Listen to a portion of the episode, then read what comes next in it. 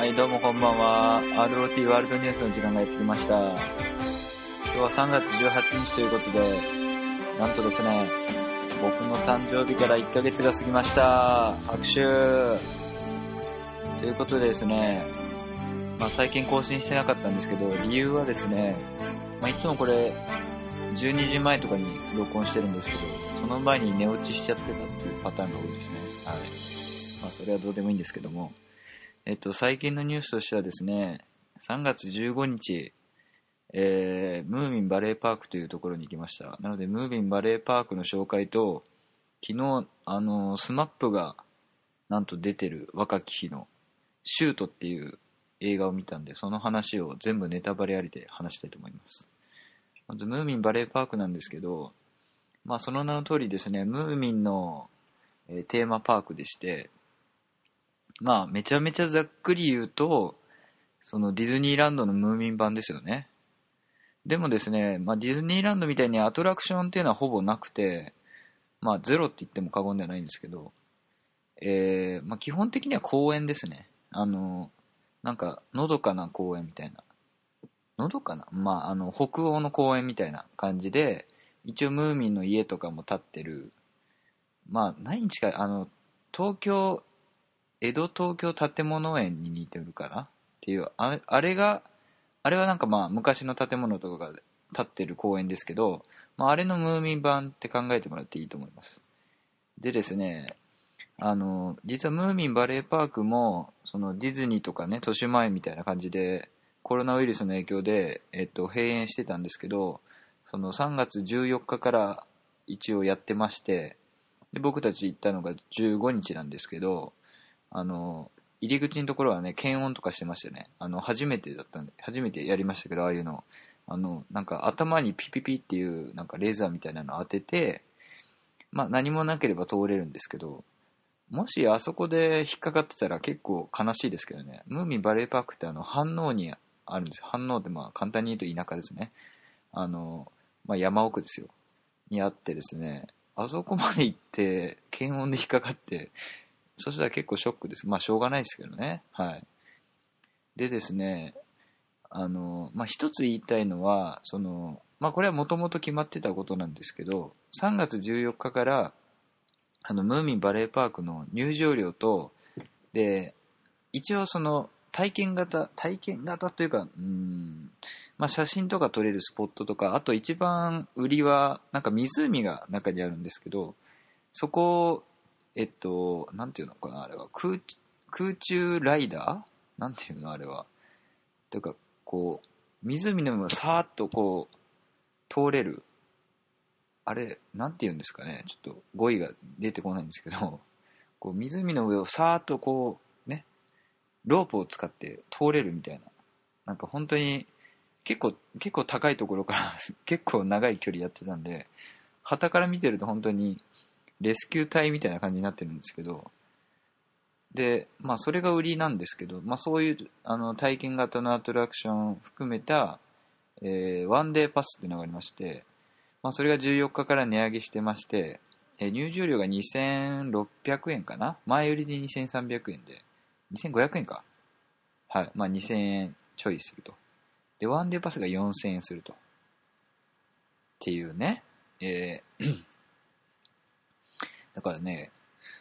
で、それまでは、まあ、ムーミンバレーパークって開園1周年なんですけど、それまではですね、あの、ワンデーパスが、まあ、大体2000円ちょいぐらい。で、入場料が1500円とかだったかな？うん。っていう感じで、うん、確かにね、2003、なんかね、ムーミンに興味がある人だと、まあ、ムーミンに興味がある人とか、あとはなん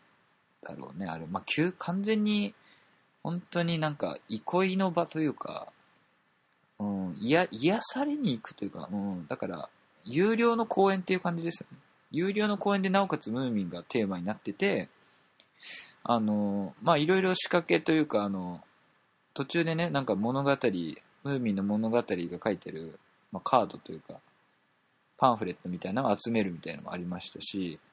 まあもちろんグッズとか、まああとはめちゃめちゃ高かったですけども、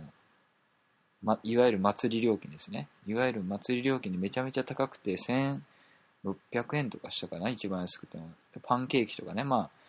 いろいろ楽しめるのはあるんですけど、うん、まあ、それも含めるとね、うん、どうなんです。まあ、ちょっと高いかなっていう印象を受けましたけど、まあ、しょうがないんでしょうね。あの、継続してやっていくには。まあ、でも、僕は結構、楽しみまし、楽しめましたけどね。やっぱり、その、まずはムーミンっていうコンテンツ自体の魅力と、やっぱ話とかが、もちろんキャラクターとかは知ってましたけど、まあ改めて見ると 結構なんか、うん、まあ若干シュールでもシュールな感じもあるじゃないですか、ムーミンって。まあそういうところも含めてなんか、まあ、ムーミン自体の面白さもあって、まあ、あとは展あの展示場というかね、っていうのもありましたし、うん、まあ、個人的にもう一回行くことはないかな。よっぽどムーミンのことをもう調べ尽くした状態で行くっていうのはあるかもしれないですけど。もうもし万が一彼女ができて、万が一というかまあできるです、できるという強い意志なんですけど、まあ彼女ができて、その彼女が万が一ムーミンバレーパークに行きたいって言ったら、まあ、うん、まあ行ってもいいかなぐらいのテンションですかね。はい。あとはね、やっぱ最近そのミッドサマーって流行ってたじゃないですか。まあ今も流行ってるかもしれないですけど。で、ミッドサマー感がすごいんですよ。あの、ホルガ村っていうところに行くじゃないですか。そ、その感じがすごい出てて。だから今、今言ったりその、ミッドサマーが好きな人で、あの感じを気軽に日本で体験するとしたら、ムーミンバレーパークいいんじゃないでしょうか。はい。ということで、ムーミンバレーパークの話が終わりまして、次はですね、 SMAP が出てるシュートっていう、まあ、映画があるんですけど、これがですね、94年の映画で、あの、J リーグが93年に開幕したんで、まあ多分 J リーグブームと、まあ、 SMAP が乗ってたっていうのがあって、えー、まあ作られたのかなっていう映画なんですけど、まあ、まずですね、このシュートっていうのは、えー、マガジンかな？のサッカー漫画で、まあ僕読んだことないんですけど、まあ結構すごい人気作です。で、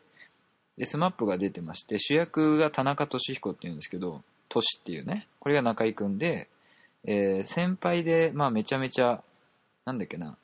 babe of soccer って言われて、サッカーの子供とすら言われてる、まあすごい人がいるんですけど、これは、これが久保、久保さんっていう人で、これがキムタクですね。で、えー、あとはね、まあ、あの、森くんも含めて SMAP のメンバー全員出てまして、あとヒロインが遠藤和美っていうんですけど、これ水野美紀で、まずね、このシュートで、まず見どころの一つとしては、この水野美紀の若い時の、この遠藤和美っていう役なんですけど、まあ、もちろん可愛いっていうのは、まあもちろんなんですけど、すごいね、漫画の実写版としてすごく理想系というか、あのー、見た、そのシュートのね、実際の漫画見たことないんだけど、あ、多分こういう感じなんだろうなっていうか想像できる、もう、ベストアクトでしたね。だから、だから思ったのが、スラムダンクの春子さんっているじゃないですか。で、あれとかね、水野、その当時の水野美紀、できそうな感じの、か70水野美紀って74年生まれか。だから、20、ん ?16?16? 16? あ、なんか90、20歳ぐらいですね。これ20歳の水野美紀がすごいね、あの、結構日本の絵、漫画実写史上におけるぐらいのヒロインのな、なりきり度というかなんか、うん、うまく実写化してるなっていう感じがしてましたね。で、ストーリーはですね、まあ、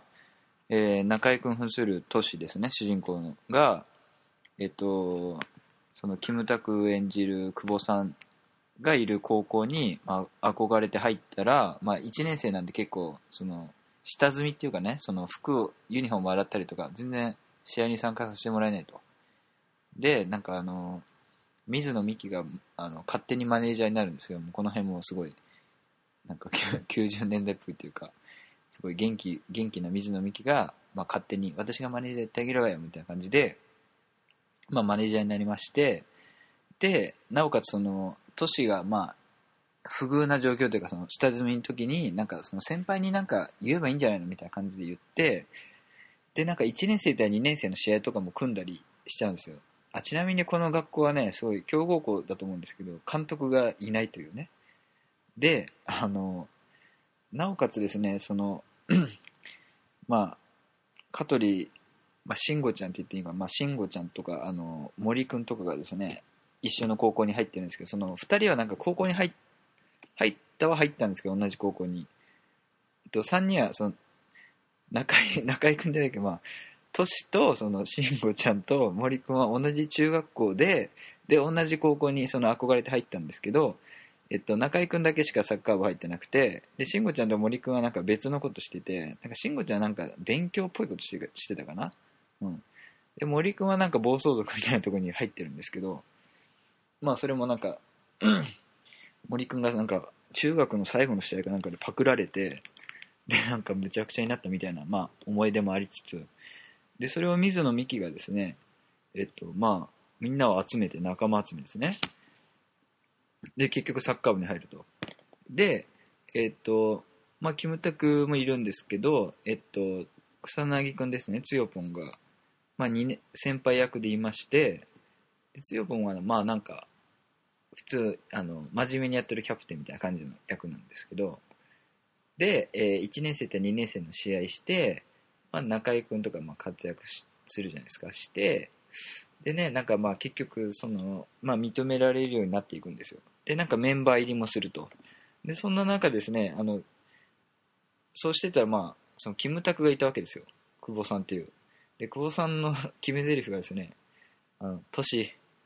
サッカー好きか？っていう、すごいキラキラした映像の中で、でね、このキムタクが本当にかかっこいいというか、ね、本当にアイドルっぽいキラキラキラしてて、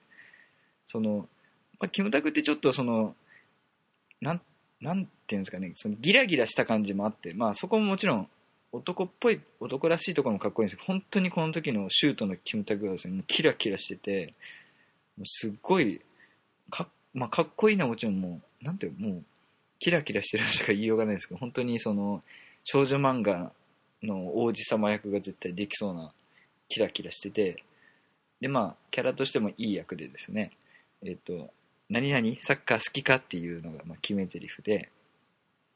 で、まあもちろんプレーも上手くて、でね、映画版でまあ偉いなと思ったのは、そのちゃんと、まあもちろんスタントを使ってるところもあるんですけど、その、ちゃんと本人たちがね、サッカープレーしてて、で、キムタクはそのすごい上手い役っていうことなんで、ハードル高いんですけど、で、本人はサッカー経験がないっていうふうにインタビューで言ってましたけど、まあ一応見れ、見れるようにはなってるというか、全然、その、いや、下手じゃんみたいな感じにはなってなくて、まあさすがキムタクだなっていう。まあ、あの、厳密に言うと、なんか全然意味ないとこでフェイントとかしてて、してたりとか、まあ、まあそれはそもそものね、なんか、そのさ、どういう風に撮るかっていう演出とか設計の問題だと思うんですけど、まあそういう突っ込みどころはありつつ、まあ中居君とかもまあ、ちゃんとこなしてたのはさすが SMAP というか、スポ SMAP の S はスポーツの S ですからね。まあ、さすがジャニーズだなっていう感じでしたね。で、まあいろいろありまして、で、静岡なんですよ。掛川高校かなっていうところ、舞台なんで。で、まあ、えー、まあどんどん静岡県大会を勝ち進んでいきますと。で、まあ決勝かなあれ。まあなんか、結構進んだところまで行くと、その、もうね、まあ、この辺は漫画、いかにも漫画なんですけど、チートのシュート打ってくる高校と、まあ、当たるわけですよ。で、全然、えー、まあ、シュートが取れないと、森くんが。で、まあ、キムタクが、